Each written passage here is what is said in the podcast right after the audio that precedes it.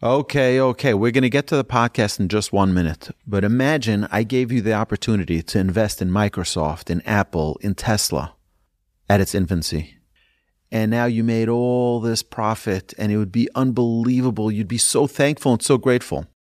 I believe that that day is today for Torch because for the next 36 hours, every donation you contribute at givetorch.net is doubled by our generous matchers, and you can come in at the ground floor. Yes, last year over 1 million people enjoyed our podcasts. You as well, I hope.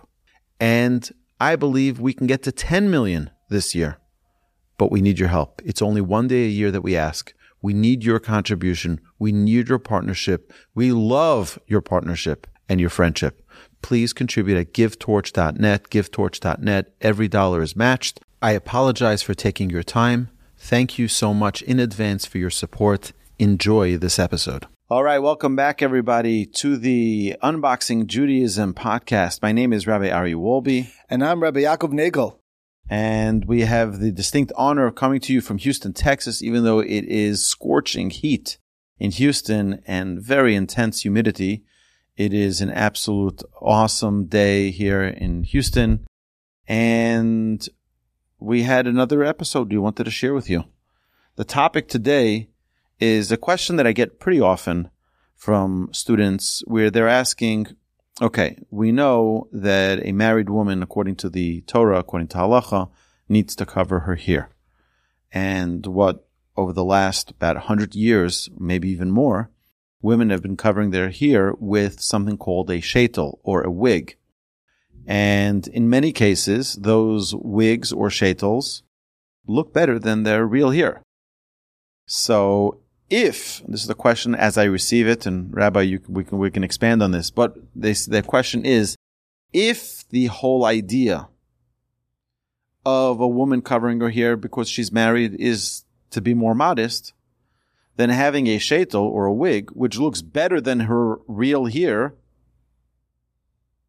is defeating the whole purpose. So, Rabbi Nagel, what do you say? So, just to take apart this uh, question, it's very important to understand a lot of times where questions are coming from and what they're trying to point out.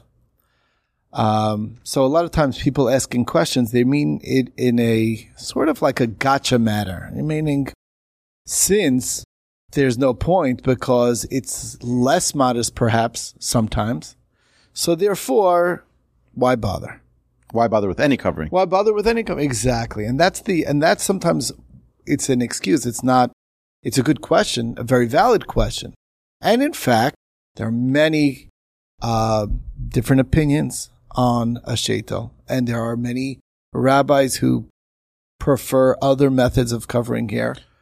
So can we can we go back to the original source in the Torah? Yeah, what let's, is the let's source? discuss where it comes from. Um, and it's actually a Torah based source. It's not from, it's not imaginary. Okay. It's not a, made up by a bunch of rabbis. It wasn't a bunch of rabbis in a dark room somewhere, smoke filled room, trying to figure out what can we do to make life more difficult for, for our, for the Jews. for the Jews, right? Like it's not difficult enough. No, it's actually Torah based, and uh, that's let's let's start with that, and then we'll analyze the halacha, and then we'll try and understand where you know perhaps a little deeper understanding. So I, I believe the source is in the book of Numbers, when the Torah talks about at the end of Parshas Naso, when it talks about the woman who is accused by her husband of being an adulterous woman.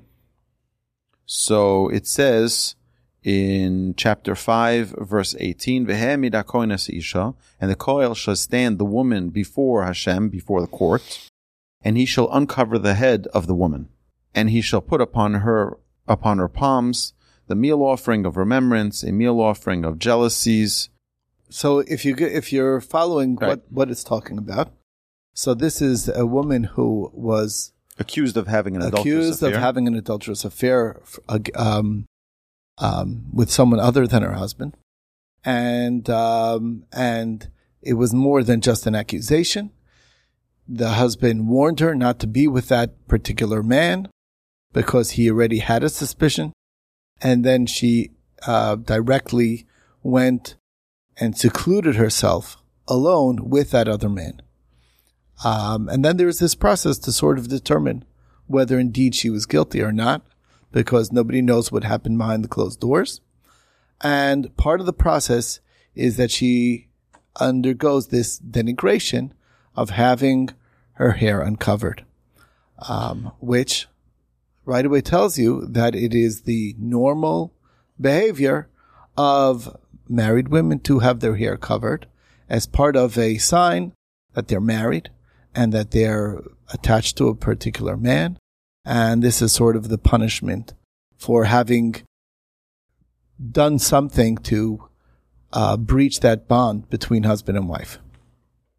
So it, it's a very interesting thing because we can get into the whole idea, you know, the, the questions vary so greatly. Like the question that many people have asked me is, is your wife's hair shaven, completely shaved off and has a wig on top of a shaved head? The answer is no. Uh, but there are those who do.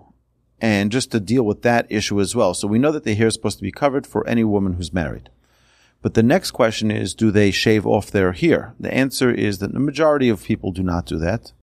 And those who do, do it because of an extra stringency where a woman who goes to the mikvah after a, a process of purity, of purification, a woman who goes to the mikvah cannot have even two hairs that are knotted together. They have to be completely unknotted in every way possible. As an extra stringency, there are some people who unknotting the hair would be too difficult or perhaps not perfect. So they shave off their entire head so as to ensure that when they go into the mikvah, there is no two hairs knotted together. But there is no obligation for an ordinary person who doesn't want to take upon themselves the stringency to shave off their head. Okay, so that's just another thing. So a, a typical married woman will have her hair and cover it and only reveal that hair in front of her husband. So there you go. Okay. Now, getting back to the actual question, which is, isn't it not modest to look better um, when she's her hair is covered with a wig that is perhaps more beautiful than her own natural hair? So that's a it's a valid question. But if the method of the question or the sense of the question is is that I'm trying to avoid doing what the law requires altogether. So then that's flawed in its own right. And that's something you have to just be. And it's like, not a question, it's an answer. It's an excuse. That's really what you're looking at for, and it is an excuse. That being said, it's a matter of uh, halachic discussion. A lot of authorities do permit it. And to be honest, any woman who wears a wig will tell you that not only can they tell, but for themselves, they have like that built in recognition and they're carrying themselves in such a way that they are very aware that they are married and they're carrying like themselves in that way. So that's the, that's the reality. The reality is, is that maybe they look beautiful, but they're still have that line, which is what is really what's what they're doing with a wig is showing that they are uh, attached to their husband, they're connected to their husband, and they don't want to breach that kind of relationship with another man. It's very interesting. You're saying that it has nothing really to do with other people it ha- uh, and how they perceive the woman who's married. It's for the married woman herself, how she will perceive herself as being reserved for her husband. And it is a very, very, uh, there is no woman who wears a wig who is even for a moment not a very aware that she is wearing her wig. Okay. As comes with an extre- uh, extreme consciousness. And not right, exactly. And that is a very, very powerful thing in terms of how that woman woman will carry herself, how she acts with somebody else. It's with a certain dignity, with with a certain appropriate distance between modesty. a modesty. That's what's happening. And the reality is, is that it's not true that the, it doesn't matter. It does matter, and they know very, very well what and they're very aware of their presence. It's not the duty of anyone to appear as ugly. That's not a requirement. That's not the Jewish belief. You want to be a beautiful person inside and out, but it's a matter of feeling that sense of I have a bond with my husband and that's what it's about. And that bond is very manifest and very felt and acted upon when they are following the law. So between me and you, that's the idea that it really does work, honestly. And it, the, the, the behavior is by definition going to be different. And that's why, um, the question is not true. It's not, doesn't work. It's not true that there is no difference. There is a very big difference. You know, I think like this is that one of the important pieces that people need to understand is that the Torah wants us not only to be beautiful and to feel good about ourselves, the Torah wants us to appreciate our own uniqueness and our relationships.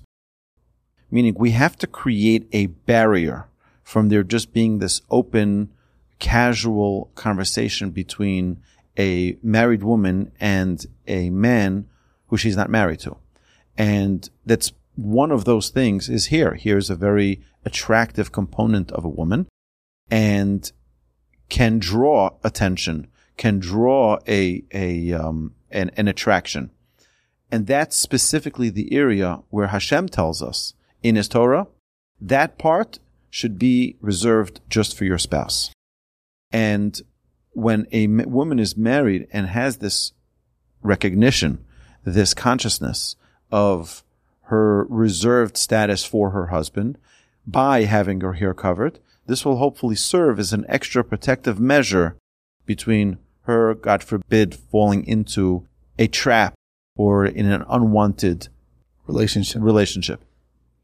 And it's important to point out, and this is something that people sometimes also make a mistake. They are very careful about covering their hair, but in terms of the rest of, they can, they can have that contradiction. Um, the idea is not to be, um, attracting attention in immodest clothing either. It's a, it's a whole picture of carrying yourself in a modest, very dignified way. That's part of, the, that's part of the story. It's not just hair covering. It's the full picture of someone who is dignified, who is carrying themselves in, in that manner is a queen. Um, and just like that's, that's a, that's the view of Judaism of, of the Jewish woman is a prin, they're a princess, they're a queen. And just like a, they're noble. And just like it's, uh, it's self-evident that a, that a queen carries herself with the most dignity and carries herself in a very appropriate manner and is not, uh, very revealing. That's, exactly what Judaism requires and expects of of of uh, of their noble women that they that that are part of Judaism. The rabbis didn't make up the rules, and the rabbis don't want to make our lives miserable. Everything in Judaism is structured in a way to maximize our connection uh, with ourselves, with our spouse, with the Almighty, Creator of heaven and earth, and to bring out the absolute best in every single person and in every single relationship. So I just feel that, uh, that it's, it's a very important thing. Let's say, I just want to point out like this. Let's say you, there are opinions that do feel that, uh, uh, a hair covering that's very attractive may be inappropriate. And it's an opinion and there's a, and it's definitely, there are authorities that feel that way and understandably and, so. And according to that, those opinions, they, sh- they don't approve of women we- wearing wigs. Exactly. And they want other forms of hair covering, uh, like, uh, uh, they wear uh, what we call a, a tichel in Yiddish. I don't know what the English word is. A scarf. In Hebrew, it's mitpachat. Mitpachat. It's like a, a scarf that many women wear. If you look in Israel, there's it's a lot more common. And I just want to point out, it's just a very important thing. A lot of times people feel, well, I can't do the ultimate most religious way because that's way too much for me. And therefore they drop everything. And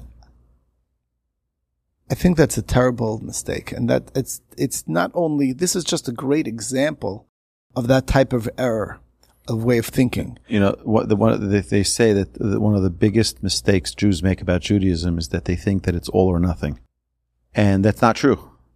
You know what? I had someone once tell me. He says, "Rabbi, you know, who am I kidding? I'm going to wear a, a yarmulke when I come to synagogue, when I go eat non-kosher food. Like, who am I kidding? Like, it's like it all has to be 100% or nothing, and that's not true. Everything that we can do, every step that a person can take." Is critically important to their growth and to their connection with the Almighty. So if a person says, "Oh well, I didn't pray in the with the greatest intention, so therefore, you know, I'm dropping it all. I'm dropping it all." No, that's not the way it works. It's it, definitely a person should not think so. Um, you know, if a person says, "Well, I didn't wear tefillin for the first thirty years of my life, so then I forget about it. it's it. Too late. It's, It's, too late. it's a lost there's, cause. There's no such thing. There's no And such thing. not only- Every mitzvah brings our bond with the Almighty closer and closer. Right. And it's so important to think about in terms of, let's talk about in terms of a, a relationship. I think it's just a very good way to understand.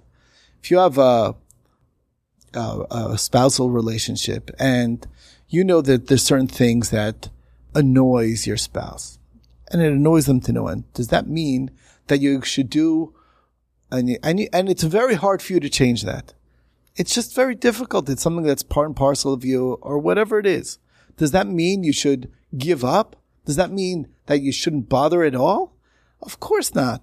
Yeah, that's a difficult thing. That's something that your spouse is going to work on, that you're going to work on. Maybe sometimes you'll be more successful. Maybe you'll be a little less successful, but that does, that's no reason to give up just because you can't be perfect in every which way. It's foolish to think that we can be perfect in every way. It's foolish to expect of ourselves that we will always be perfect in every way. But the effort and whatever you can do, whatever you're, you still, you're, you're in the level of being able to do, that's so much appreciated. That will be appreciated by somebody you have a strong relationship with. And even when you fail sometimes, but you're successful other times, that's also going to be appreciated. It's not, it's not a zero sum game. That's so, so important. And I think that what's really behind this question is people feel that this, since it's too difficult, the entire thing, they, they give it up completely.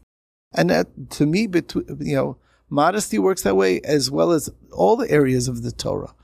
To the extent that you can be a, a little bit more modest, it's a different level. It's a world of a difference. It's means so much more.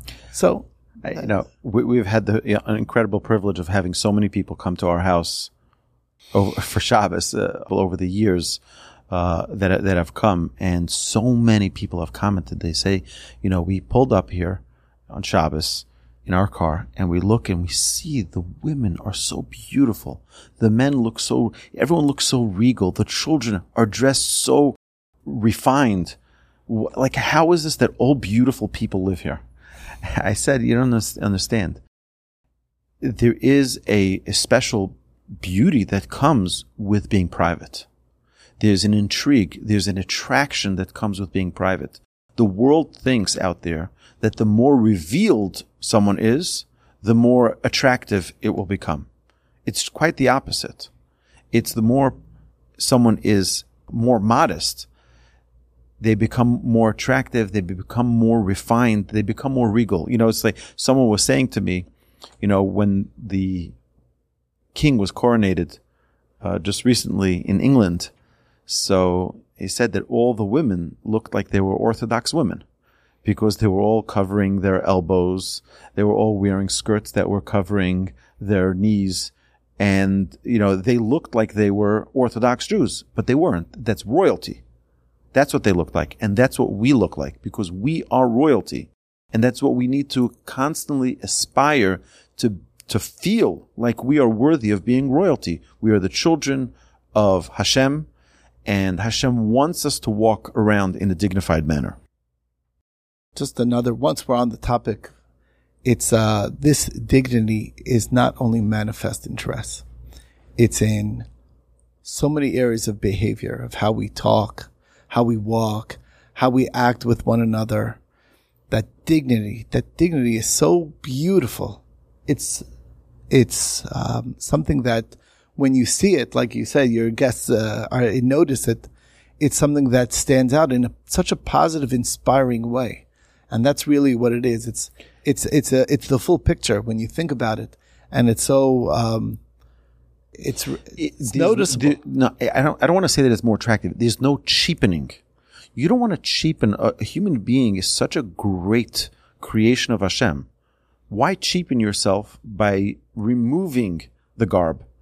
On the contrary, use it as use the garb as an opportunity to become more dignified. Anyway, beautiful. Okay. All right. Thank you very much, my dear friends. If you have any questions, please reach out to us at podcast at torchweb.org. I look forward to hearing from you. Rabbi Nagel looks forward to hearing from you, and we look forward to addressing your questions in future episodes. My dear friends, till next time. Amazing. Thank you so much.